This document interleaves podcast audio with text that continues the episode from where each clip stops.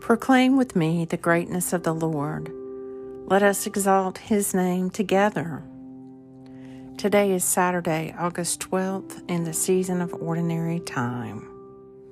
Take a moment to be still and become aware of God's presence within you and all around you.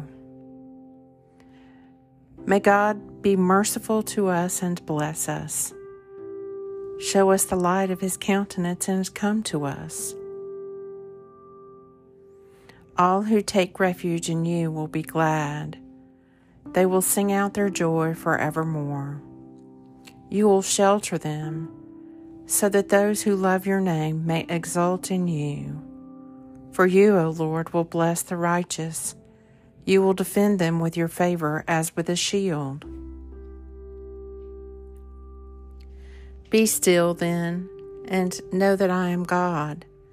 I will be exalted among the nations.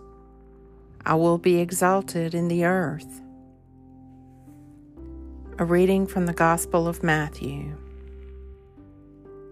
He told them another parable. The kingdom of heaven is like the yeast a woman took and mixed in with three measures of flour till it was leavened all through. Matthew 13. Be still then, and know that I am God. I will be exalted among the nations, I will be exalted in the earth. The Morning Psalm. Happy are they who have the God of Jacob for their help, whose hope is in the Lord their God who made heaven and earth, the seas and all that is in them, who keeps his promise forever, who gives justice to those who are oppressed and food to those who hunger. The Lord sets prisoners free. The Lord opens the eyes of the blind. The Lord lifts up those who are bowed down. The Lord loves the righteous. The Lord cares for the stranger. He sustains the orphan and the widow but frustrates the way of the wicked. The Lord shall reign forever and ever. Your God, O Zion, throughout all generations.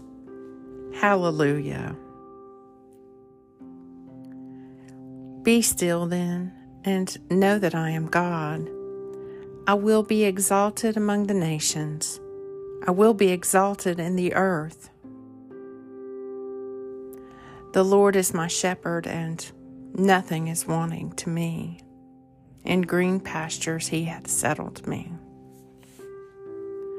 Lord God, Almighty and everlasting Father, you have brought me in safety to this new day. Preserve me with your mighty power, that I may not fall into sin, nor be overcome by adversity.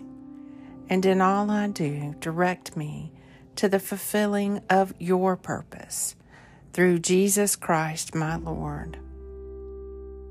Amen. Go forth in the peace and in the presence of Christ.